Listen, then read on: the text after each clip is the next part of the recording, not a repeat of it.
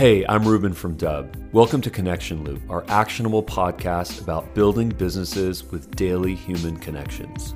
Connection Loop features long form interviews with fascinating people in sales, marketing, and beyond. Enjoy today's episode and learn more about Dubb at Dubb.com.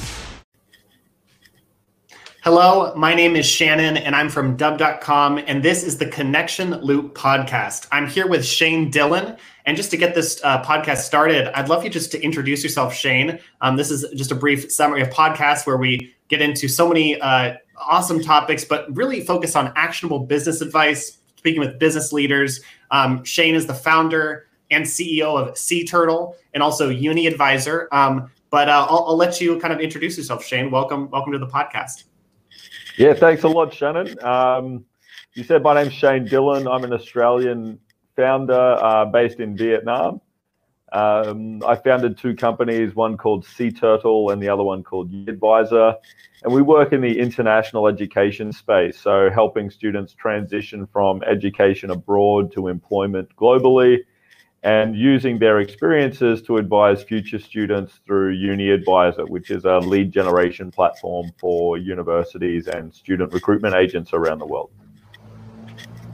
Gotcha. Wow. So this is going to be a, a fun podcast. Our topics are education uh, and and the employment space, the future of work, um, setting up a startup in Asia. A lot of fun topics to get into, um, and also talking about your businesses and, and also what you've learned while building these businesses. So, um, I gosh, I think the first question I have really is like setting up a startup in Asia. What, what what's that like, and what for what what learnings do you have that can be applied to to any founder that's either just starting a business or already deep into their business journey?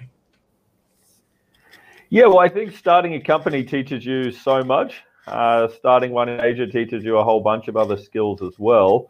Um, and I think that over the last 12 months, we've all had a huge lesson because of COVID and learning how to digitize our businesses better.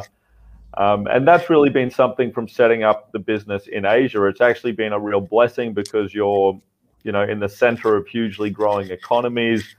But it's also easy now to stay connected with clients in Australia and the UK and the US uh, using technology. And that's something we've done from day one. It's something we've been building on in terms of how we've created communities around international student populations, alumni populations, and employers. Um, and so that, that's been a really interesting part of it. It's just how to, can you use technology to really make a global business uh, from day one. Gotcha. Wow. And so from like just to start this podcast with like just like a hit list of like a rapid fire questions. Um, what all what's like growth hacking is in our title here. The Palace podcast is growth hacking in Asia. Um, and what what's the number one growth hack um, specifically for Asia, but also maybe this applies to the world as well. Yeah, I think it does apply to the world. And I think there's, you know, the best advice I think I had at the beginning was, you know, around picking which platforms you're going to use to target your audience. So we're very much around employment, around uh, young professionals. And so, you know, we were focused a lot on LinkedIn at the beginning. Um, got a little sign up there from LinkedIn for last year where I was named one of the top uh, LinkedIn voices for 2020. So using platforms like LinkedIn that are global, you know, have really been super effective for us. Um, you know, we did use Facebook a little bit, but we found, you know, real professional platforms like LinkedIn were, were much more suited for, for what we were doing. So how would you recommend using LinkedIn, especially if you're if you're just getting started? Yeah, well, I think you know there's two sides of it. One is you know growing your connections, and I know you know the founder of Dubb's very good at that uh, as well. But actually adding value to those connections. So, are you posting things on there? Are you letting people know about your business? Are you letting them know about your products? You know, it is a platform where you can share, you know, your business struggles and your business successes. Um, but it's really just like anything else. It's it's what you put into it is what you're going to get out of it. So be active on it, be first. You know, there's nothing wrong with asking people to connect um, and share something about yourself. Like, don't do it generically. uh, but really try and personalize messages, really try and make real connections, even though it's through the digital format.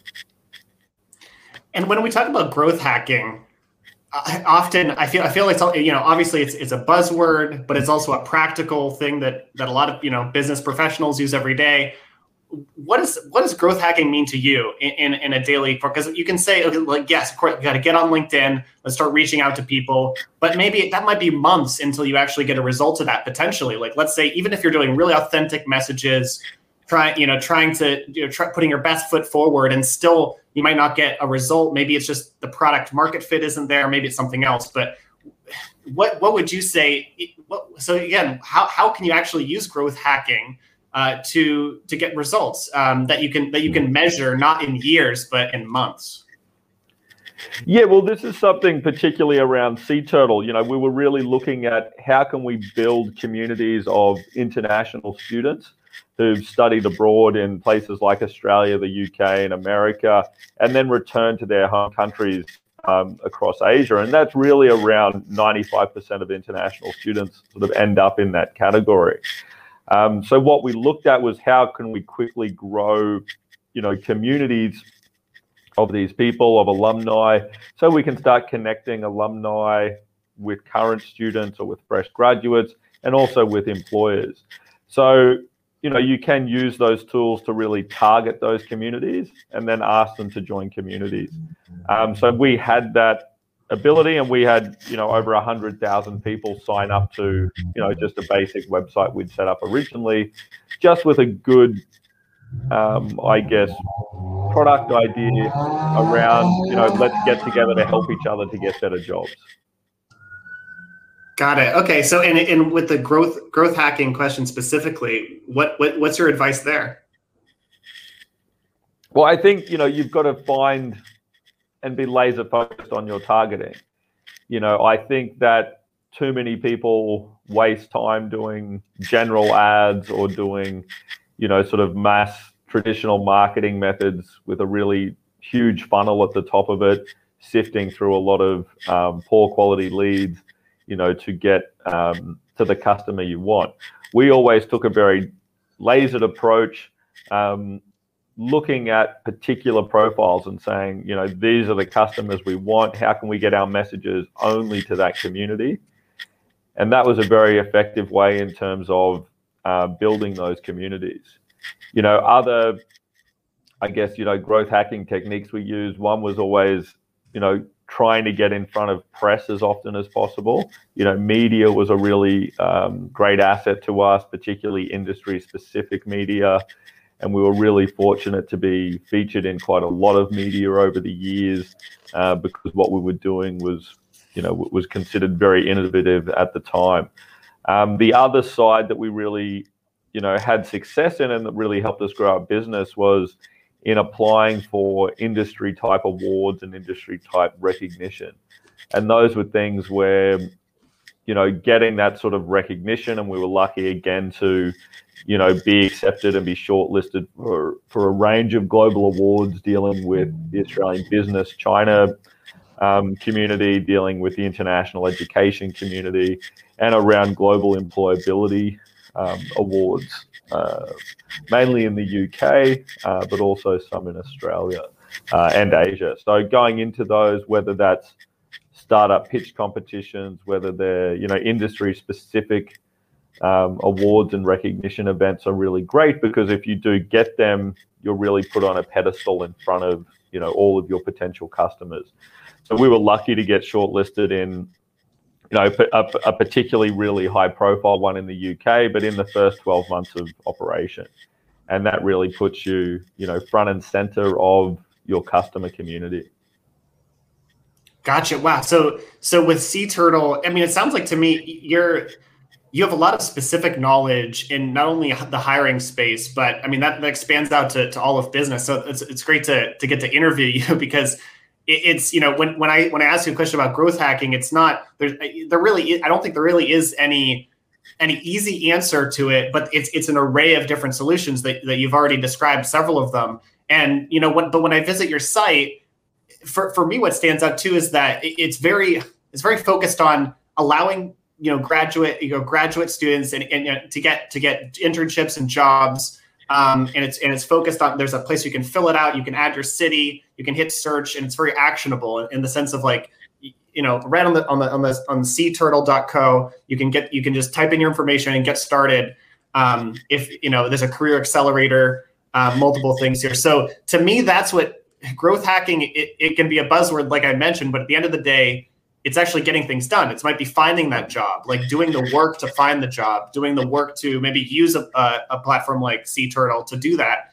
Um, so yeah, that, that's really interesting. Um, and thank you for and thank you for sharing about what with Sea Turtle specifically. What have you seen the, the biggest use cases for that? Obviously, and because I'm still learning about it myself here, so it's it's definitely about you know graduate internships. But can you can you talk a little bit more about the specific use cases you're seeing and, and people succeeding with Sea Turtle?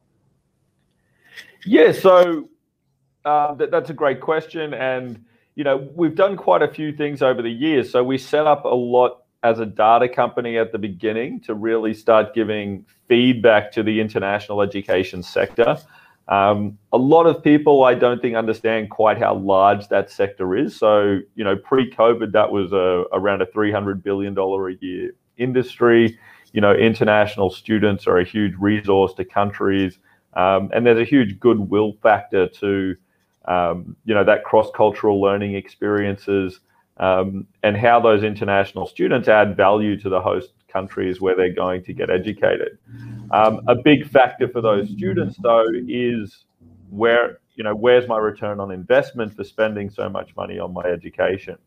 So when we initially put up that first flare saying, well, we're the first company here to help international graduates to find employment, um, and do that on a global scale, you know, we were overwhelmed with how much demand there was for it. So that was sort of the first piece of it.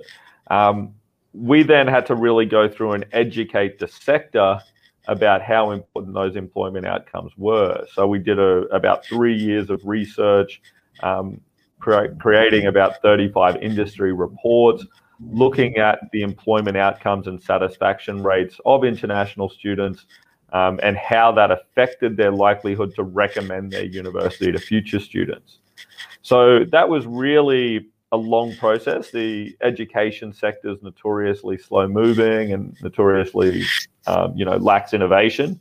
And I think in some ways, you know, COVID, the disruption that COVID has caused, has really accelerated the education movement, probably 10 or 15 years, you know, over one year with people in that sector looking at, you know, we do need to innovate. We are one of the last major industries that hasn't really innovated.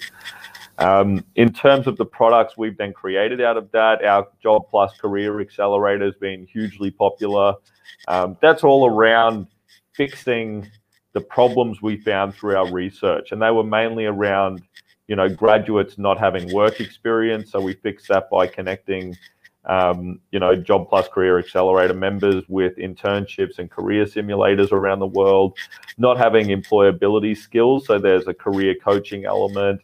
There's micro credentialing they can do so that they stand out more in the job market. And most importantly, once they have those gaps filled, it's how do we get them to develop a professional network as quickly as possible? And that's where we use a lot of the growth hacking skills we've developed over the years and we actually start introducing students to this database we have of around 350,000 companies, hiring managers, recruiters, and industry experts. And it's through those communities and through those networks that people get good jobs. You know, about 80% of jobs aren't advertised. You know, the industry calls that the hidden job market. You know, that's where the great jobs are. That's where the jobs people want are. But you need a professional network um, and a large community to get access to that. What do you think is the future of work as someone who's deeply deeply knowledgeable about the employment space? Yeah, I think really um, I look at it at a very specific point in work, and that's really that connection between education and employment. That first transition from education to employment, or for people that are going back to school and trying to pivot either horizontally and go from one industry to another industry or vertically by sort of leapfronting or leapfrogging ahead, sorry, in their career. Um, so we're focused on a very specific part of that work journey, and that is that transition from education to employment. Um, and what I'm seeing and where I think the future is really headed rapidly at the moment is bringing those two sectors of the employers and the educators closer and closer together. You know, for a long time, universities in particular have been very siloed in the way they operate. They're not very engaged with industry. Their courses, you know, um, maybe for a lack of a better word, like too academic and not practical enough. Um, and they're not producing graduates that employers actually want. So that's where I'm seeing the biggest change in, in the future of work is, you know, how can educators, these traditionally long-standing uh, groups, start to innovate, start to work closer with industry, and start to produce, you know, graduate, uh, job-ready graduates. Gotcha. Wow. Well, thank you so much for for having this conversation. I mean, I feel like I've personally learned a lot just talking with you about the the kind of the future of work, but also but also the hire, hiring space, especially internationally. Um, is there any kind of closing thoughts you have? Uh, we always like to ask our guests: Is there like one actionable strategy that you use day to day in your business that that you just love and it's really handy? It could be something really simple, or maybe it's a larger strategy that you'd like to share.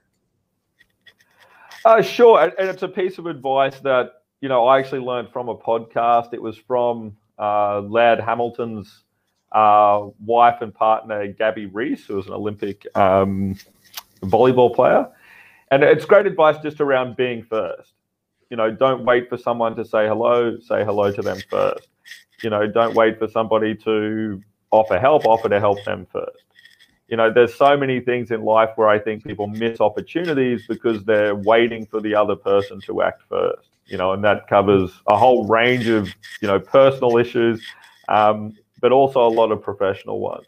So my advice, you know, to all of the students we've helped, and you know, we've made introductions maybe to over three hundred thousand. Um, or you know 300,000 introductions between graduates and employers and recruiters. And a lot of really what we're doing is just pushing them to be first. Gotcha. Wow. And where can people find you uh, on on the internet maybe it's social media or, or your website? Yeah. So uh, shane dillon on linkedin. Um, you know I, am based in vietnam and, and hong kong when i used to be able to travel uh, but i come up there uh, and then seaturtle.co um, and uniadvisor.co. You know, they're the two platforms. People can reach me there or get in touch at hello at seaturtle.co. Well, thank you so much for coming on the Connection Loop podcast. Uh, I'm Shannon from dubb.com. And uh, thank you so much, Shane. And to, of course, for everyone out there to learn more about Dubb, you can go to dubb.com. Uh, we're an actionable video platform allows you to easily send video messages for wherever you work. So thanks so much for joining, Shane, and, and we'll catch you next time. Farewell. Thanks, Shannon.